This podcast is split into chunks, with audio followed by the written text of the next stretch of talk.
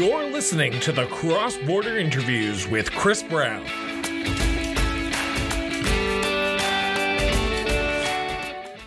Welcome back to the Cross Border Interviews. I am your host, Christopher Brown, and I am pleased to be joined by not one, not two, but three guests today on this last episode before we move into our 2022 year in review series tomorrow. And all three candidates have something in common. They are all running for the Green Party of Alberta here in Calgary.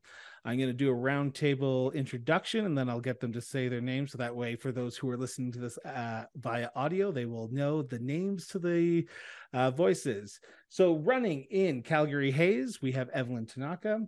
Running in Calgary Currie, we have Jonathan Parks. And running in Calgary Edgemont, we have Randy Kincaid. Evelyn, welcome to the show. Thank you so much for having us, Chris. It's an honor to be on your show and to spread the green message and tell you a little bit more about us. Jonathan, welcome back to the show. Chris, it's a pleasure. So happy to be here and uh, hanging out with all of you guys here again. And Brandy, welcome to your first time on the Cross Border Interviews with Chris Brown. Thank you for having me. It's great to be here. I'm excited to do my first interview on behalf of the Green Party as well. Oh, hey, I, I, always like when that's said to me on the show. Um, I'm going to start my line of questions with the exact question I open up with all my political guests. So, all three of you are no exceptions. Evelyn, you've already had this question, so you're going to be last. So, I'm going to start with Brandy. Brandy, where did your sense of duty to serve come from? Ah, that's a great question. So I was never super interested in politics as a young girl. I became interested when I was doing my PhD in fuel cells. And uh, so I started my PhD back in 2010 now. And uh, it, it was sad to see how the excitement for fuel cells completely dwindled off simply because of policy change in politics in the US and in Canada. And so I really got exploring things more and got really involved in the policy side. I reached out to a contact through my science network, and he was running for the Green Party of Ontario. So that was Bill DeLuca.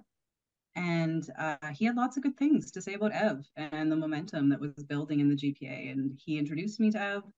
I joined the policy team last summer. So in 2021, became a little bit more involved. Jordan asked if I would be interested in running for nomination and filling a deputy leader position. And so, yeah, I'm really excited to be here. And I really like what GPA is doing and the principles they have and what they can bring to Alberta's political landscape. We'll talk about some of the principles a little bit later in the interview, but I want to go on to Jonathan. Jonathan, where'd your sense of duty to serve come from?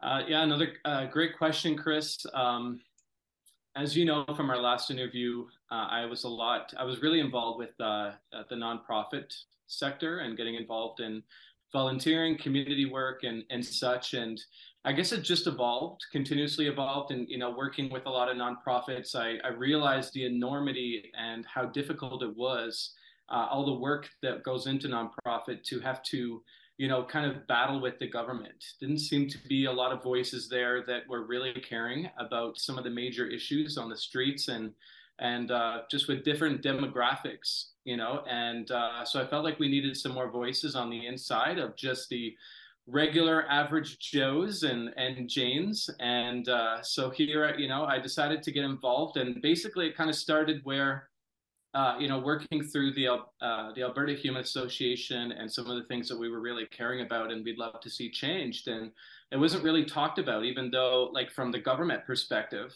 um, even though I was even involved with different political parties over the last number of years.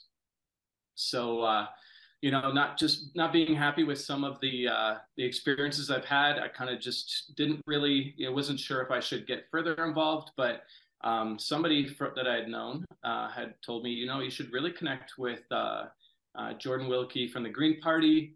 Uh, Ontario has, you know, really taken up some of the, you know, the core issues facing a lot of the stuff that we're working towards.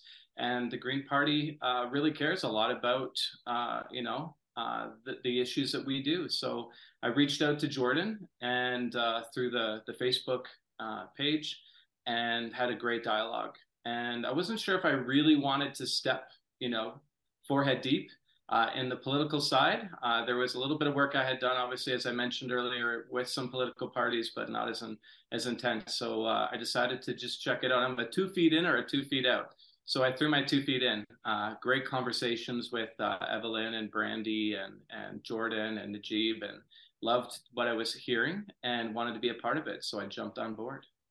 I, think this is not a. I, I, I think I can say this. Uh, you correct me if I'm wrong here, Jonathan, but the first event you attended for the Green Party of Alberta was at the Calgary Library. And I think you and I sat side by side.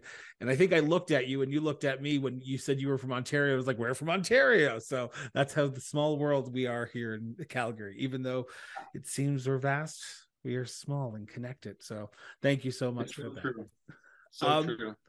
Evelyn, now we I've already asked you this question, but I'm going to change it up a little bit here for you because you, for those who want, they can go back and listen to Evelyn's first interview with the Canadian Greens. You, you've decided to put your name forward for the Alberta, the Green Party of Alberta. What, where did your sense of duty provincially come to serve? Yeah, so I think you know a bit about my backstory with the federal Greens and how I jumped in in 2019 and felt compelled to give people in my riding a chance to vote green. Um, I still feel like I have more to give, particularly in a coaching and mentorship role with a lot of our Green Party of Alberta candidates, um, especially ones that are running for the first time. Um, it's really fun for me to expand what I know about politics, particularly at the provincial level, and just continue leaning into this journey that I'm on. Um, so I will be on the ballot for Calgary Hays, my home constituency. Um, and I appreciate any volunteer help for everything from putting up signs to door knocking. Um, I just can't wait to get out and start talking to people in Calgary Hays and listening to their stories and finding those common threads and those themes that continually come up for Albertans. I'm going to ask a question that anyone can take this uh, first off if they want. Um, I, it's great that I have three people from the exact same party here because your diff, your answer to this question is going to be very different, hopefully, if not the same. What does the Green Party of Alberta mean to you? Why did you choose the Green Party? Because if I go ask someone in Lethbridge and I go ask someone in Calgary and go ask someone in Fort McMurray, they're all going to say what drew them to the Green Party or what the Green Party stands for. So for you three, what does the Green Party of Alberta stand for and why did it draw you to them? Why did it draw you to them? Yeah. Jonathan, Brandy, Evelyn, who wants to take this first? Yeah, I can definitely comment a bit on that. Um, the Green Party means to me, um, having you know voted in, and you know uh, the Liberal Party, the Conservative Party, the NDP. I would call the Green Party the party of the gaps. You know, uh, being a part of some of these other parties, um, there were a lot of things missing. There were a lot of things that I brought up that I really cared about, and you know, it became a partisan issue. Oh, you know, those things are really important to people, but if we make it a, you know, a policy or a platform or a campaign thing, we could lose a different, you know, a set of demographics, despite the fact that it might actually be campaigning for a human right, you know, or something that, you know, is imperative to someone's life.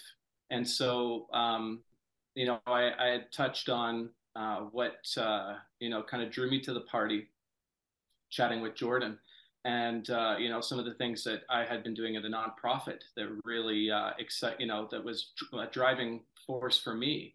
And as I got to know the Green Party and started taking a, more of a deeper dive into it and, and hearing the voices and the passion and the, the heart that runs this party, it's the party of the gaps. It's the party of the things that that matter to people across this province that other parties might not touch because it could cost them votes you know despite the fact like again a human rights issue things that matter to people on the streets pe- things that you know matter to uh, albertans across this province. So i felt like it was you know uh, you know um, a coming together of all the things that matter to albertans across and even canadians as a whole so I was really that when I look at the Green Party, that's what I think of. That's what it means to me. That you know, um, if if it's something that is a human need and it's a human uh, thing that we can be in control of, uh, then they care about it. Talking about climate change, for example, you know uh, the Green Party has a grasp on you know the the efforts needed to you know to fight climate change, where the other parties you know if they were to to do what's ethically right um, would lose many voters. And I think we need to look after our planet so that we're we're around for a long time. So that's what the party means to me. It's a party of the gaps, a party of the, the of the people that care about the things that others might be afraid to touch. Evelyn, what about yourself? And then we'll end off this question with Brandy. For sure. For me, the greens are about our shared values, so our six green principles that guide the way we um, view the world and operate in it. Um, it also is a party of the people and the relationships. As a grassroots party, grassroots party, we are built by our members, our, by our volunteers. Um, everything that we do, we do together, and I think that is um, the missing piece for me that from other political parties where I never felt at home. I never felt like a sense of belonging, and you don't really know that until you feel it. Um, so, as an outsider to politics, and as, as an outsider to most groups in general, um, I found my home with the Greens. And Brandy, what about yourself? What drew you to the Greens, and what does the Green Party of Alberta mean to you? So for me, I think that Greens are one of the very few parties that really actually represent um, underrepresented individuals. And so that was a big thing for me. Um, I, I don't like the way that other parties are dealing with a lot of those issues. And I think that the Green Party is one of the few that are providing solutions that I think will produce real change. And I really do uh, as somebody who's worked in clean tech development for well over a decade, I'm a huge fan of clean tech, and uh, I I don't see other parties making a move towards actually pushing clean tech and making uh, Alberta and Canada leaders in new clean energy developments. I, I want to turn to May 2023, which is going to be the next election. Hopefully, if Danielle Smith adheres to her word and actually calls the election for May 2023, we will be in an election. Now, you, all three of you, were named candidates in early, late October, early November, if I'm not mistaken. The official press release came out saying that you were the candidates. Now, your job does not start in May 2023. Your job starts as a candidate the day you are announced as the candidate. So, what are you hearing? What are you hearing from the people of your ridings? So, we're going to go in or rotation again, but this time we're going to start with Evelyn, then we're going to go to Brandy, then we'll end with Jonathan. So, Evelyn, in Calgary Hays, you talked about how you need volunteers, but what are the issues that are facing the people with Calgary Hays right now and the people that you're talking to? Um, what I'm hearing so far from people in Hays is that inflation is definitely the number one issue. Um, people are worried about the cost of living, the cost of everything going up, gas, um, food. Um, I've heard stories of people having no food to eat, kids going to school hungry. Um, I think those are completely unacceptable outcomes in a, a province like Alberta that has a lot of resources and a lot of money. Um, yeah, I think that there are a lot of issues that we need are very pressing that we need to deal with very soon in a systemic way, not with band-aid fixes. We need to be thinking short-term band-aid fixes, but we also need to be thinking about how do we make our systems more resilient? How do we deal with some of these issues? Um, I think healthcare is another main issue. I know in my own personal life, I have lost family members to COVID. I have family members that are suffering from long COVID now. And these are not elderly individuals. Um, and so it's, you know, not something that is my story to share. Um, but, you know, healthcare is a huge problem. I talked to one of my neighbors um, who needed me to look after her dog in like a really big pinch. And she's like, I need to get to the hospital right now. My daughter cannot breathe. So we're like, okay, just go. Don't worry. We'll get your dog. We'll look after him until whenever you need. Um, and so she is not sure why your daughter is having these continual issues um, with breathing. They think it might be long COVID, it could be something else, um, but they're not getting, you know, they went to the hospital and had to wait. They waited in triage for, I think it was a few hours before they could even get triaged. Um, and when your child cannot breathe properly, is not getting enough oxygen, that's a very, very scary and very like life and death experience. So I think healthcare, absolutely, we need um, we need to address major issues in healthcare, all the things that we're seeing, and not just you know Danielle Smith's goals with no roadmap of how to get there. We need policies. We need actuals, you know, how are we going to get there? I think that's what Albertans are waiting for, the roadmap and the way. Um, the other thing that I'm hearing a lot about is education. My kids go to a French immersion, so we're quite lucky. Um, and but there are some major issues with education, with um, the curriculum that's being proposed. Um, both my kids' schools have outbreak status right now, so we are, you know, having between 10 and 15% absence due to illness, and that is really interrupting um, the learning environment um, I know Danielle Smith thinks masks seem to be the thing holding people back, uh, but the continual rotation of sick kids and having to catch up on schoolwork and missing those catch up um, times is a huge problem. Um, my son is behind. We had stomach flu go through the house um, three weeks ago, and he's been kind of off and on sick um, since then. And so he's missed a bunch of school, and now he's quite far behind in certain assignments. Um, so again, um, education is something else that I'm hearing about from Calgary Hays residents that we need to deal with.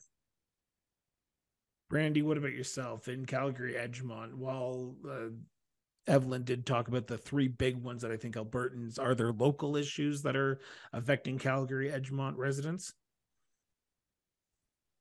Yeah, so I mean, there's a lot of general issues that are affecting Albertans right now with rising cost of living and that inability to access housing uh, that inability to put food on the table. And so that's something that I'm hearing a lot about. Uh, renting is a big area near where I am. So so Edgemont's not too far from the University of Calgary. There's a lot of students in the area.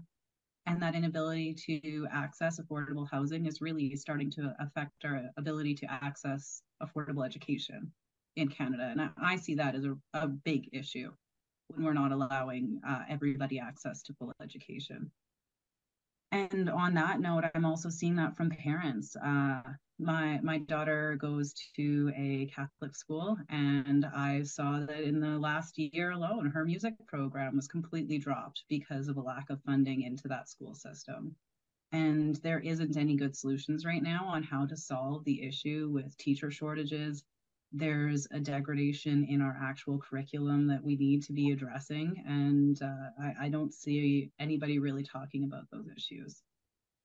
So yeah, a, a big thing that we want to see is, is, controls for, for housing and costs of living.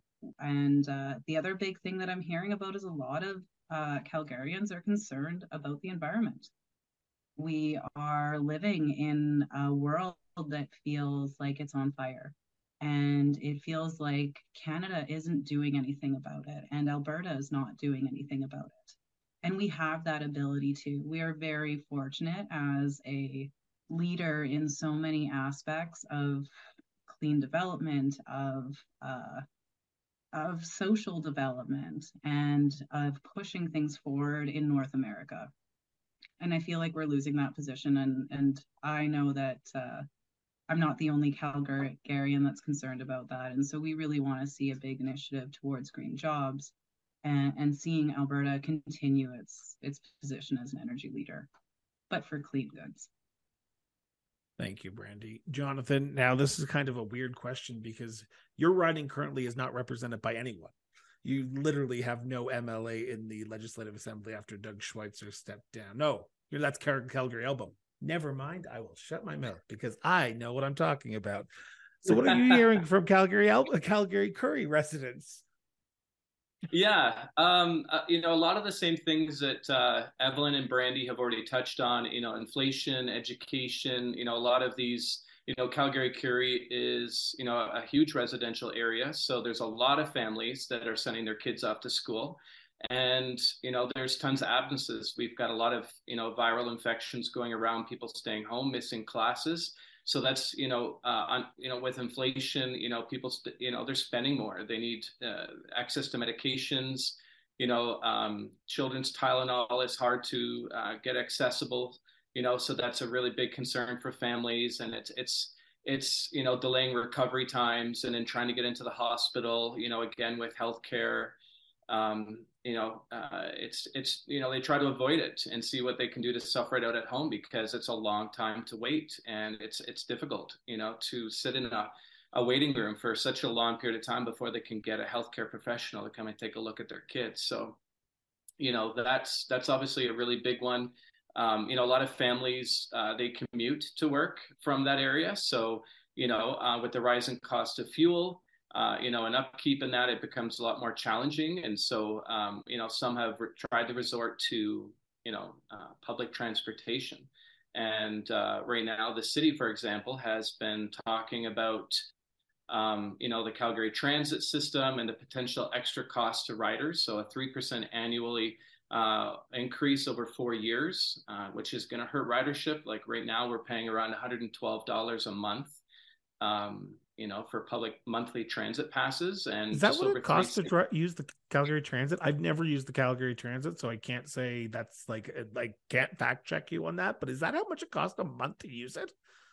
Yeah, yeah. So a regular monthly pass for ridership is about $112. Uh, it jumped uh, just earlier this year and it's been slowly uh, increasing quite a bit, which uh, really impedes people's, you know, uh, affordability. It's hard to, you know, fork over that extra money. That's less money in their pocket, and now they're looking at increasing it, uh, you know, three percent annually over four years. Which by the time I think they're done, it'll be just over 126, 130 some dollars a month. Which you know just to just to give you a little bit of background information i moved to toronto back in 2007 and the at that time in 2007 uh, toronto transit was $99 and even back then uh, there was so much accessibility for public transit. The infrastructure was there to move you know citizens across the city at a you know at a reasonable and obviously if you live in toronto at that time you know compared to where it is now it's night and day. But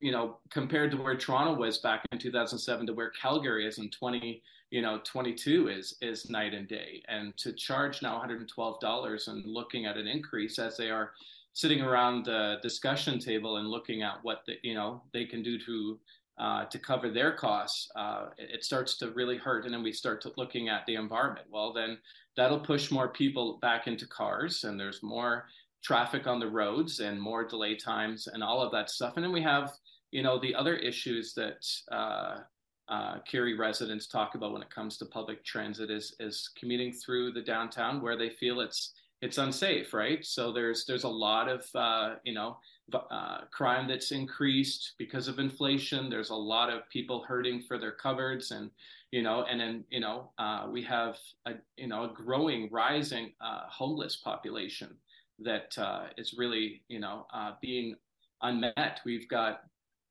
uh, you know, it's December the the 24th, or sorry, November the 24th, and we don't even have warming stations opened up yet, and we've already had a huge cold, cold snap, and so those, you know, are, unfortunately, our homeless population had to suffer through that, and the city is saying it's going to be until the first of December before they start opening up um, warming centers, and they're not going to be 24 hour accessible. They're only going to have a couple of uh, periods through the day uh, which is a, a horrible band-aid solution for for those experiencing homelessness. So, you know, this this impacts so much. It impacts Calgary Transit because you know um, our homeless population has to go somewhere. You know, they they need to get off the the cold streets, and so you know they will come and see uh, you know the transit situation and and uh, you know they they find warm areas and uh, you know so there there's a lot of impacts that uh, Carians are feeling uh, that are just not being met and they're concerned.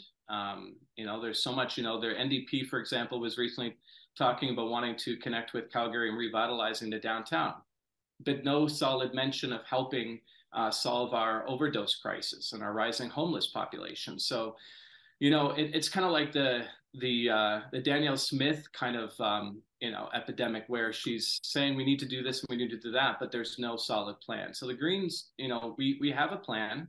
Uh, we do uh, care about these issues. They should be the very first thing that we tackle uh, if we're going to grow our city if we're going to reduce crime if we're going to you know, help our residents, whether they're in Currie or Hayes or Edgemont with inflation, you know, and tackling our, our healthcare system. So yeah, there's a lot. There's a lot on the plate of the, and the minds of uh, Calgary Curian residents and uh, all across the city, and a lot of it is obviously overlapping. But uh, you know, uh, there's there's a lot of serious issues. So that gives that brings us back to the six principles of the Green Party of Alberta. So you you all three of you have mentioned a very long list of issues that are facing your residents: healthcare, inflation, education, cost of living, housing environment, public transit, homelessness, safety, crime. How does the Green Party address these with the six principles that the party, I don't want to say adheres to, but uh, is is it adheres because, or is it the six principles that make your party the the party it is? Who wants to take that question? Don't all jump at once. It's a really good interview when there's dead silence for a podcast, guys. Evelyn, Brandy, Jonathan. Uh, so the six totally. principles. So who, so what? First off, can someone explain to me what the six principles are for those people who are listening right now and going, "What do you mean six principles? What are the six principles?" So who wants to take that question before we finish the other question? Jonathan, sure, what are the six totally. principles? So the first uh, six of the six principles are ecological uh, wisdom. So human beings are uh, part of the natural world, and we respect and the specific value of all life forms. And nonviolence is our second one. So we are committed to nonviolence and uh, cooperation between states, societies, and individuals. Uh, participatory democracy. And if you're on our Twitter, uh, or other social media, you, you know, or even just we're going to talk about participatory democracy at the end it. of the interview. Right, you know that exactly. So, just to give you an overview of what that means, it's uh, in a healthy democracy, all citizens have the right to express their views and are able to directly participate in the environment, economic, social, and political decisions which affect their lives. Uh, so, the and the other one would be respect for diversity. Uh, so we honor all life, uh, all forms of diversity, for example, like racial, linguistic, ethnic, sexual, religious, and spiritual, within the context of individual responsibility towards beings. Uh, then we have social justice. Uh, the key uh, to social justice is equitable distribution of resources to ensure that all have full personal and social development opportunities. And in sustainability, we recognize uh, the limited scope for material expansion of society within the biosphere and the need to maintain biodiversity uh, through sustainable use of renewable resources. So those are our uh, six principles that uh, guide our and and lead and direct uh, and move our party. So how do those well, six? Oh, go ahead, Brandy. Sorry. I was just going to say, and regarding kind of our adherence to that, we've kind of deviated slightly in the sense that we have uh, put this down into three or four core uh, principles for the Green Party of Alberta. So we've segregated a little bit and simplified that. And so when we're talking about the Green Party of Alberta specifically under those six principles, we have our four S's. And that's where in Alberta, we're focusing on safe and secure communities, strong public services, sustainable jobs and economy, and saving for the future. So we we definitely follow all of the six principles and then we have simplified that into the four S's as really our, our guiding platform for the Green Party of Alberta.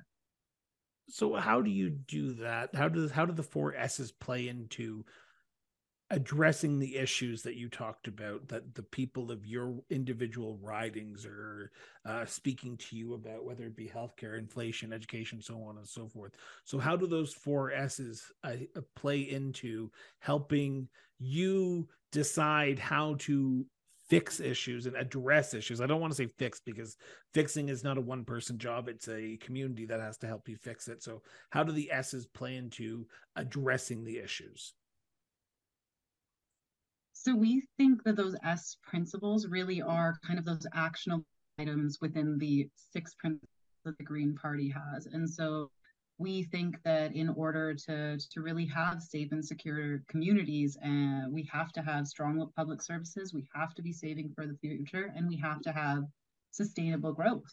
And so we really think that those four four pillars are, are what's important to make Alberta the place that we want it to be. Evelyn, do you have anything? Those four S's. Yeah, yeah, for sure. The four S's came about through a very large brainstorming exercise that Jordan and I undertook, uh, probably starting in late 2020, um, after he was elected leader, and at the time I was deputy leader. Um, we looked at sort of all the information that we could find about. Um, we looked at things like the Alberta Narratives Project, and we looked at what Albertans were saying they wanted in their government, in their province. And so this is how we sort of evolved. Um, initially, it started as three Ps, then it became um, three Rs, and then it became four S's. Um, so it takes elements of what we continually hear from Albertans um, in terms of what are the things that are important to them. And Albertans are very value based. And I find that this is always a wonderful way to connect to Albertans. Whether you're green or NDP or conservative, the common ground is our values as Albertans. Um, so when I go door knock, I can connect with people who are conservative because I know what conservatives conservative values are, and I know where the common ground is between where I am as a green and where they are as conservatives. So we find those common threads um, and we weave them into the four S's, into the four pillars um, that are how we basically explain our six principles in a more integrated and intersectional way. Because if we're trying to explain just, you know, ecological wisdom without talking about social justice, um, that's I think where we get these disconnects of people like you're you're just the environment party. No, we're the environment party and we care about social justice. It has to be done in an equitable way. You know, the people that are going to suffer the most from climate change are the most marginalized people. And so we can't solve climate problems. We can't solve climate change without also solving social justice problems and inequity. So all of those things are wrapped together. And I think that the four S's are a really nice way of framing it for Albertans about here what we tr- here's what we truly value. We value safe and secure communities, and that can be interpreted in many different ways. Because there's not just like physical safety of communities from forest fire and floods and all the things that Albertans have gone through in the last decade um, since the big flood in 2013. Um, we have all of these things that like we need to weave into that. Like what does it mean to have a safe and secure community? Um, that touches onto healthcare it touches onto pandemics it touches on all sorts of issues. So i think that's the beauty of of that and it allows us to open that conversation with albertans. What does that mean to you? What would it mean for you to have sustainable jobs and economy? Tell me what that means and then we can start to like put together that framework of how we're going to actually accomplish this as both the you know the Green Party of Alberta and as a province in general. I, I so want to interject here for a second. I, I want to follow up on that because you're talking about uh, talking to Albertans. When you're talking about these four S's with your constituents or your uh, constituents that you want to represent, are they open to this discussion? Are they open to hearing about the four S's? Are they actually willing to say, oh, you know what? We tried the UCP, we tried the NDP. Let's try something different this time.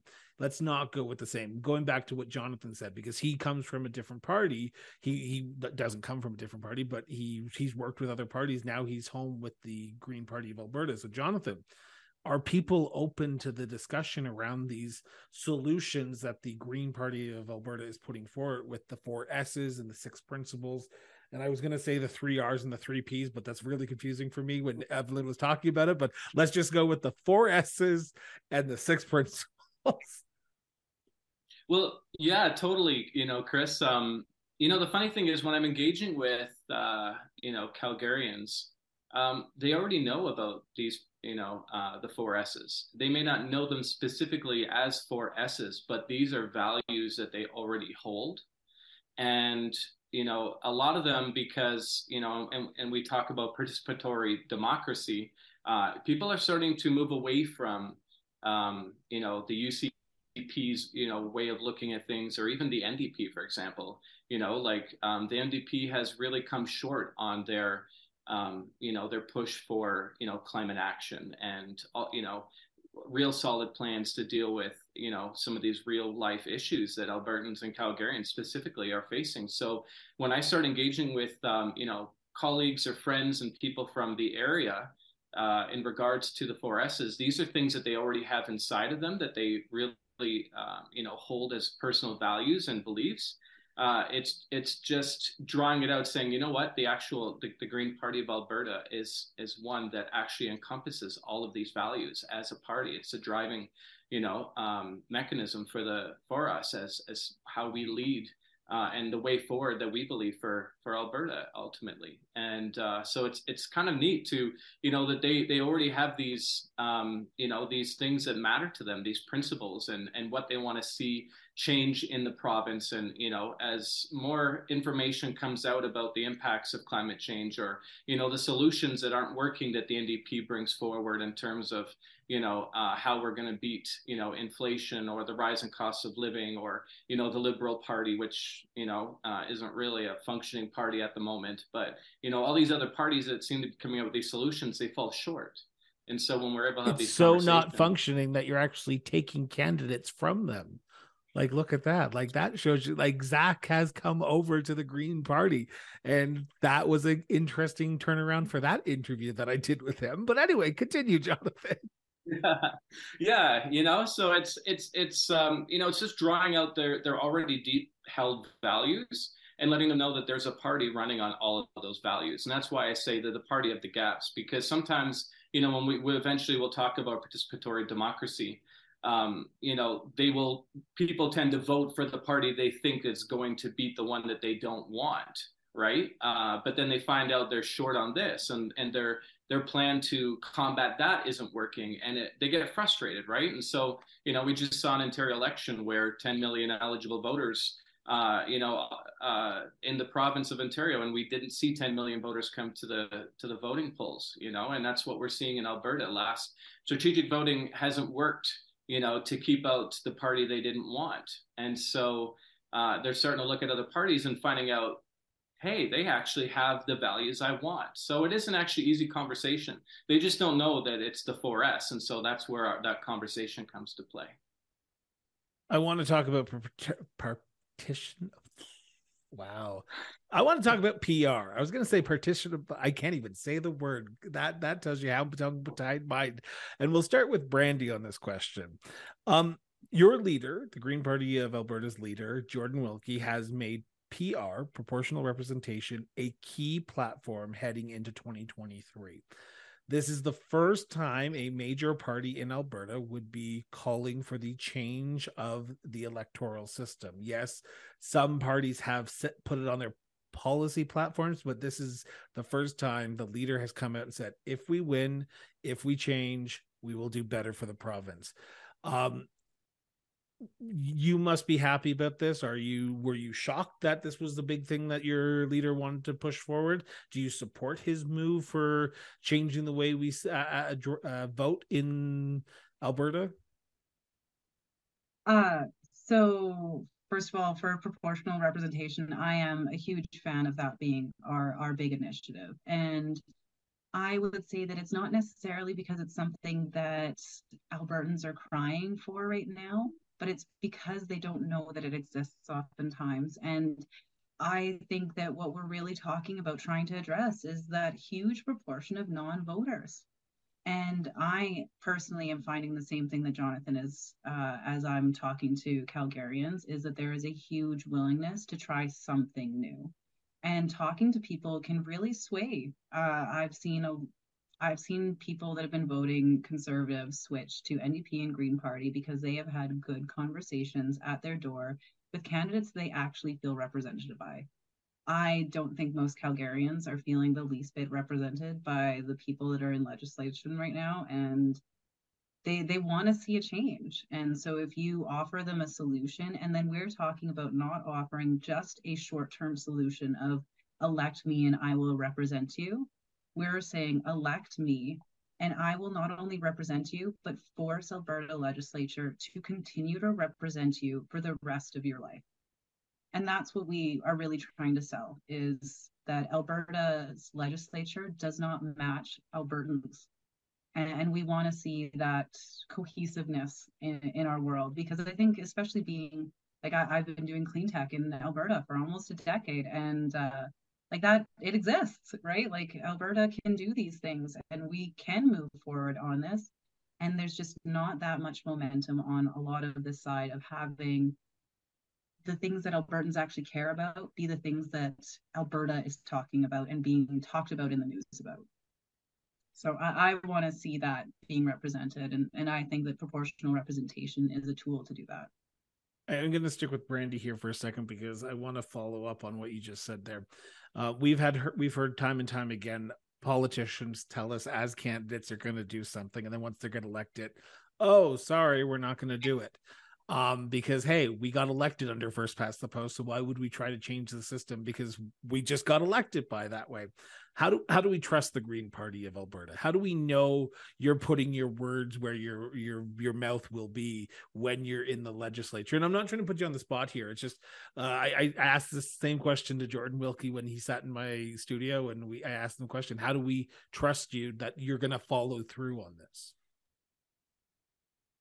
I mean, that's a hard one. Uh, I think that a lot of people are really struggling to trust any politician right now. And so I, I completely understand where you're going at with that. And uh, really, it comes down to I think that the one thing that our, our candidates, like myself and Jordan, and, and the people you're seeing around this table, we are trustworthy people. We have reputations. We are not people that have not built our communities for the, our entire lives. I, I have worked very hard in my life to build a community of science uh, scientists and innovators and tech developers and clean tech and i'm not going to go and tell them something and not do it. So why would i do that to albertans?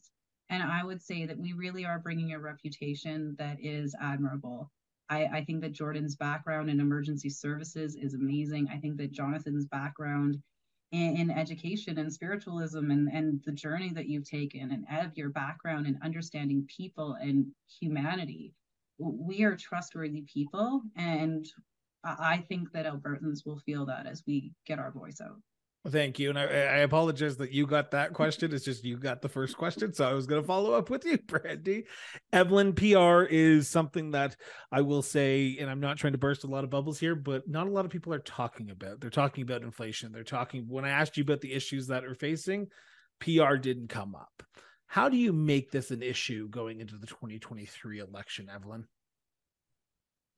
Thanks for the question, Chris. So I absolutely agree with you um, in terms of PR pro rep as an issue. It probably is a demon in the top 10, um, although I guess education about it is not where it needs to be, where people are starting to connect the dots of how they're feeling is because of this electoral system that we have first past the post.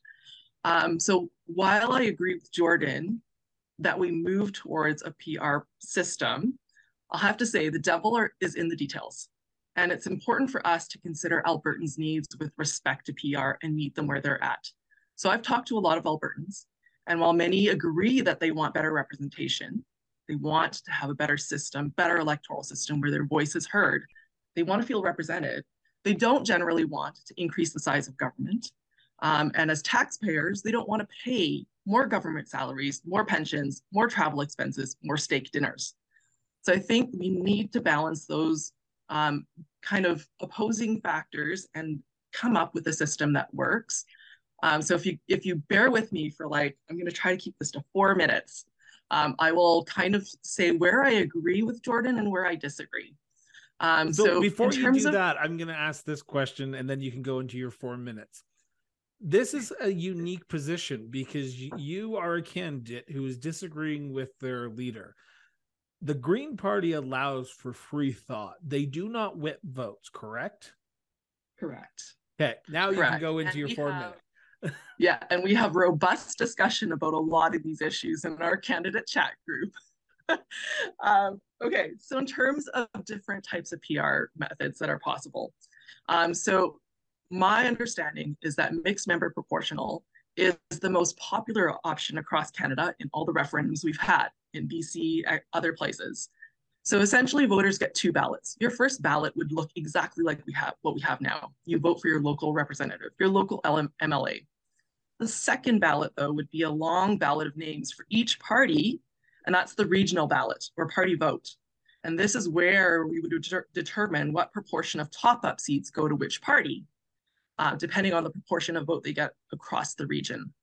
So if Albertans don't want to increase the number of M MLAs from 87 to like, I don't know, 140, for example, um, then through this PR system, mixed member proportional, it is possible for actually us to keep the same size of constituents or same number of MLAs we would need to increase the size of each constituency by about 67 to 70%. So these would be mega ridings that would have one MLA and then they, they would have a bunch of regional MLAs or top up seats. Um, so Scotland actually has a semi mixed member proportional system with regional ballots and they do first past the post in their local constituencies. So it's a very interesting hybrid system. Um, it's through this hybrid system that a Calgary-born MP um, called Lorna, Lorna Slater um, got elected on the regional ballot to the Scottish Parliament. Um, Lorna actually went to my high school, Western Canada High School in downtown Calgary. Um, and although I did not have the pleasure to know her back then, it's really nice to know that Calgary has produced a green politician somewhere in the world. Just not here quite yet. Uh, but maybe through a pro rep system, we would get closer to that. Um, so mixed member proportional in a system that doesn't increase in size, I think that we could make that work for Albertans. I think that if we went to the doorsteps and said, we want to increase, you know, the amount of MPs or MLAs in this area, I don't think it would resonate with Albertans. So we really need to make sure that when we do go to the doorstep, we've taken account for that and we've done our research on what's going to work because I can guarantee you, if you go to the average Albertan's doorstep and say, I want to have, I want you to have better representation. I want you to have two MLAs in this area instead of just one. Um, as taxpayers, they're going to be like, are you nuts? We're going to have to pay for those people's salaries and their pensions and their travel budget and their housing budget. This is not going to be a popular sell to a lot of Albertans who are already, like, as taxpayers, feeling crunched. Um, so there's another system called single transferable vote or STV, which is a proportional ranked choice voting. So this is where you can vote for your number one party, your number two party, your number three. Um, and this, you, you would basically elect um, a group of people to represent you in your area. If you if your first choice gets knocked off, then your vote goes to your second choice, and so on until you elect a certain number um, with percentages over 50%, I believe. Um, so again, there is a way to keep this um, system to 87 seats in Alberta. Um, these constituencies would be mega constituencies, so they'd be really, really big. Um, STV, single transferable vote, is used in Ireland, some states in Australia, and it used to be used right here in Alberta. Um, so in decades, decades ago, we used to elect um, city council um, using STV. The third system that exists is a blended system. So this is the rural urban proportion, uh, proportional system, and it would be a blended system. So in this system, you would use single transferable vote in urban areas, and you would use mixed member proportional in rural areas.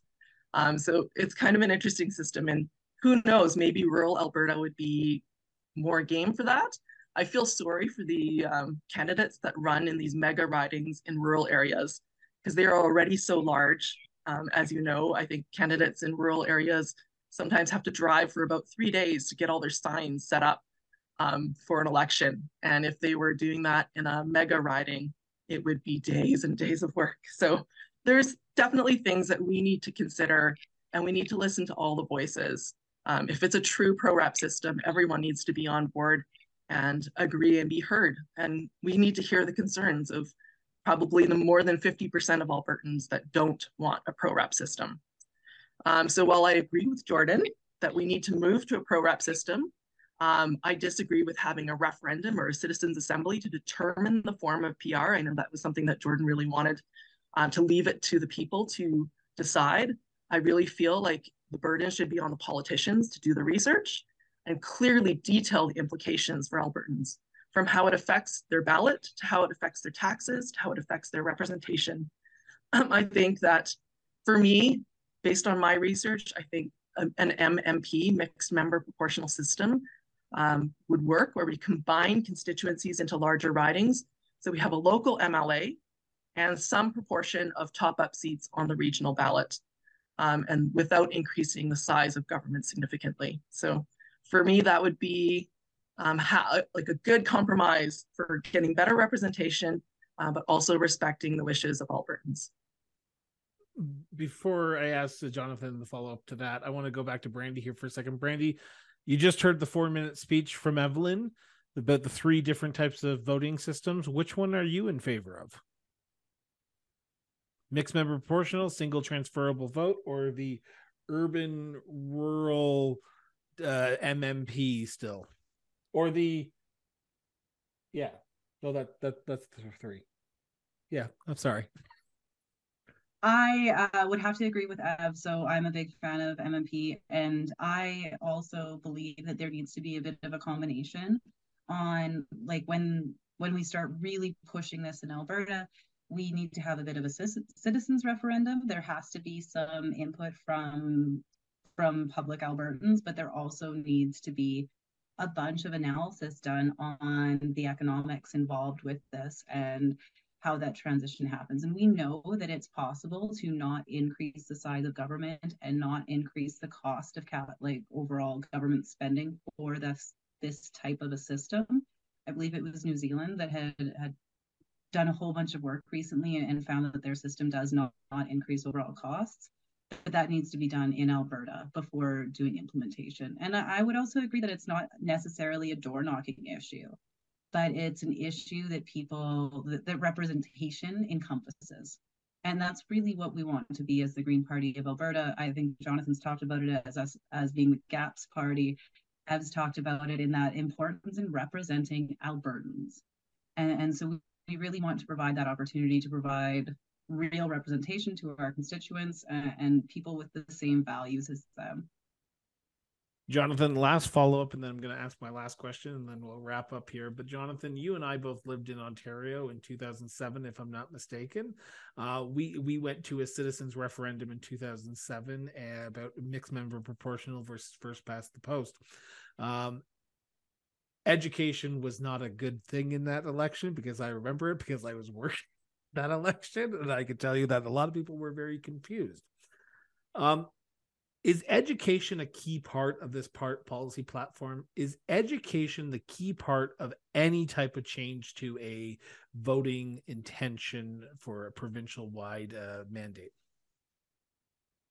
Uh, yeah, you know, I think, you know, from my time going through the Ontario you know education system politics wasn't really brought up a lot at all really you know and uh so you have to I, know, right? don't agree with you on that one. Yes, I do. Anyways, right? Um, you have to learn politics on the fly, you know, and a lot of it you're drawn from, you know, it's it's it's almost like how faith is kind of passed on through um, your family. Like my family were you know, uh, conservative voters and eventually just stopped voting. There was not a lot of interest there. They didn't feel represented. And, you know, there was not a lot of education from my family there. So eventually, you know, I think I'm the only one now in my most of my entire family, even extended family, that is very, you know, even relatively active in politics, meaning going out to vote, you know, and and it, it was just there's a lot of people that just, you know, uh, are so disconnected, you know, from politics. And it's like that in most places uh, i think across canada. And, and i think even here talking to people and you get you you get your political nerds that are out there. And i, I can definitely say i'm i'm holding that that title now. Uh, but that wasn't something that i was born with right? Like uh, and so you have to learn. So I think education uh, is definitely a really key part of it. I think talking about politics and understanding the different types of political you know systems that uh, are out there and you know looking at the current first past the post you know um, there's there's a lot of uh, ignorance around that and that it's not very democratic and people don't you know there's a lot of people that don't understand that. It's because it's the way we've done things you know for a long so why why change it now? And uh, you know those those are the people that don't really kind of pick at it and poke at it and criticize it and, and critically think about it uh, and then there's other people that we have, you know, look at Ontario, a giant gap of people that just didn't bother showing up. And it's because they felt politically abandoned. A, education. You know, B, the party that they wanted to vote for, there was no, you know, way in, you know, to them, there was just no way that they would get elected. But if they would have voted, that would have been a different story. You got, you know, six million people or so that didn't vote. Imagine they did. You know what I mean? So I think that they feel that there's a lack of power in their vote, which they have every right to to, to feel that way because there isn't any, uh, you know, there's not really much of a power to your vote, and you know, with first past the post, and so. Um, how do we regain that and make that a you know a, a driving thing uh, to get people out to the polls, you know, and get them out and make make you know voting accessible not just a voting station but educationally accessible so that you're you know as our you know sixth principle would say participatory democracy. It's really important and understanding why it you know um, you do there's a lot of people that do have a party out there. There is a home for a lot of our non-voters but they just there's a lot of um, misunderstandings and a lack of education around the whole thing. So i think that you know education as a whole needs to do a lot better and i think if we took a look at our current you know train wreck curriculum draft that's floating around out there uh, it's a key indication um, I want to turn to my very last question for all three of you because I just realized we just hit the hour mark and I told you 45 minutes. So here we are, an hour into this. Um, and this is a poignant question. And this is, I'm going to go in reverse order, starting with Evelyn, then Jonathan, and then we'll end with Brandy.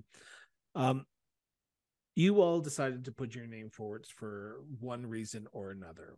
There must be an issue. There must be an issue that you believe there is a gap in this province that needs to be fixed, whether it be one of the issues you talked about with healthcare, whether it be inflation, homelessness. What is that issue for you? What is that issue that you want to champion if you are elected in May 2023 and have the privilege to serve in the Legislative Assembly. Evelyn, your turn. Thanks, Chris. And thank you so much for the opportunity to be on your show and, speak to you again. Um, for me, there isn't one issue that I would say I would want to champion. I think it's more um, that I want to champion what I want to see in politics, which is political courage. I think it needs to be the political courage to make hard decisions, to make unpopular decisions, to stand up to powers that are really trying to move Alberta in a really bad direction. Um, I think we need politicians that are going to be willing to put their reputations on the line and say, I will not do this. I will not hurt people anymore. So I think for me, that's what it is. Thank you, Evelyn. Jonathan, what about yourself? What is the issue that you want to champion if elected in May? Yeah, you know, I have to echo Evelyn a lot in what she said, and I, I, it's hard to narrow down just one issue. But if I could narrow it down, it would be really two main ones. And I think it first of all, it would go to our, you know, our our homeless population. You know, from Lethbridge, Calgary, across to Edmonton, and all the corners and the, the spaces between. Um, I think that we have the ability to solve homelessness uh, and and just poverty. Poverty is legislated; it can be fixed easily. But as Ev was, you know, pointing out that we're missing at the legislature is the political will, and it, you know, for a lot of them, it's just not something that to them is going to get votes. So it's not a popular topic for them, and they get pushed down to the bottom you know and we need to end this this is 2023 at the door knocking here.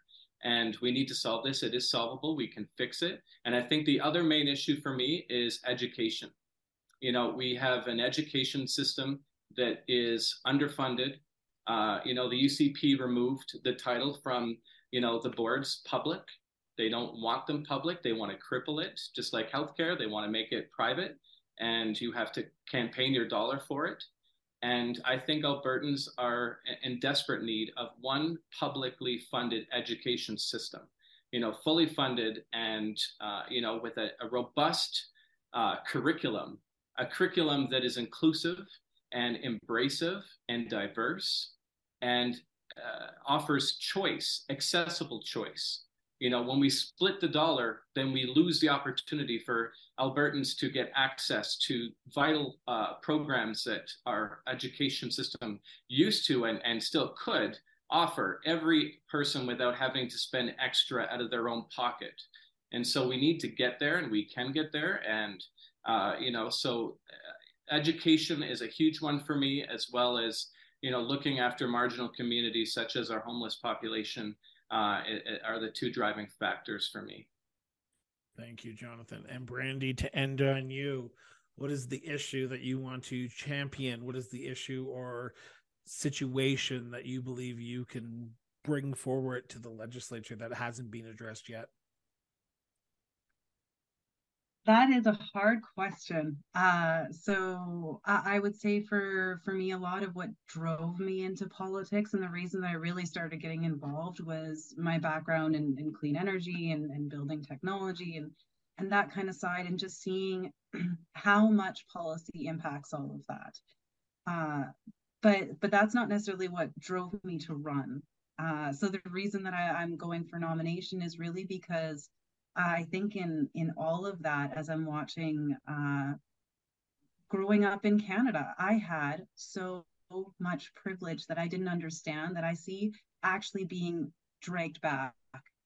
And, and I don't understand the reasoning for that. And as far as I can tell, there is none and, and I want to see that change. And when I'm talking about privilege like that, I'm talking about the supports that I had, like access to healthcare that wasn't an issue, access to education. Uh, I grew up in rural Manitoba. We had a fully functioning education system. I had all the criteria to be able to go to university. University was affordable enough for me to go to and, and that has allowed me to to get into a career path that has been so much fun and i'm very privileged to have had that and i recognize that i wouldn't have had that if i weren't canadian and i've seen a lot of my friends that are immigrants my friends that are uh, racially diverse struggle in, in, ways that they shouldn't have to, and I'm sick of seeing it. Uh, so I, I, really believe that Canada can do better, and Canada has done better and then there needs to be policies in place that are supporting us uh, when it comes to to things across science innovations and our ability to develop COVID vaccines and things like that that have we used to have and have been taken away. And, and so, yeah, I, I'm seeing a degradation in the quality of life in Canada that I really think needs to be addressed. And we should be able to support people from other nations and bring things up. And we're making immigrant life terrible in Canada. And, and that just needs to be addressed. And, and so there's just a whole bunch of factors where I see a lacking in our ability as Canadians to support where we used to. And so, yeah, that, that's really what brought me here. Well, thank you so much, Brandy. Um, Brandy, Jonathan, Evelyn, it has been a pleasure to sit down with you for the last hour to ch- chat about the issues that are facing Albertans, the issues that are facing Calgarians, the Green Party of Alberta, your candidacy. Um, for those who are listening and watching this, the links to Brandy, Jonathan, and Evelyn's social media feeds, the ones that I can find besides TikTok, because anyone who listens to the show knows I despise TikTok and I will never promote it, even though I talk about it so much. But any ones that I can find will be linked in the show notes. So check them out. If you have any questions, if you live in Calgary Edgemont, Calgary Currie, and Calgary Hays, reach out to these candidates because you need to ask them questions. You need to get involved. You need to get informed and you need to be educated before May 2023 and vote. Get out and vote, vote, vote. I'm going to say that a lot in May, but a lot in 2023, but here we are. Start getting educated now. So, with that, I want to thank everyone for tuning in for another great episode. Put down social media. I know you just said go follow them on social media, but put down social media and go have a conversation with somebody. It helps our democracy, helps our society, and it helps us be a better people at the end of the day. With that, this has been the very last full episode of the cross border interviews with Chris Brown for 2022. Tomorrow, we will be joined with by the leader of the Green Party of Alberta, Jordan Wilkie, for our first episode of our 2022 year in review. Please tune in for that. Uh, greatly appreciated, all three of you. And everyone, have yourself an excellent day. And remember, everyone, keep talking. Cross Border Interviews with Chris Brown was produced and edited by Miranda Brown Associates Incorporated. To learn more about us, visit crossborderinterviews.ca.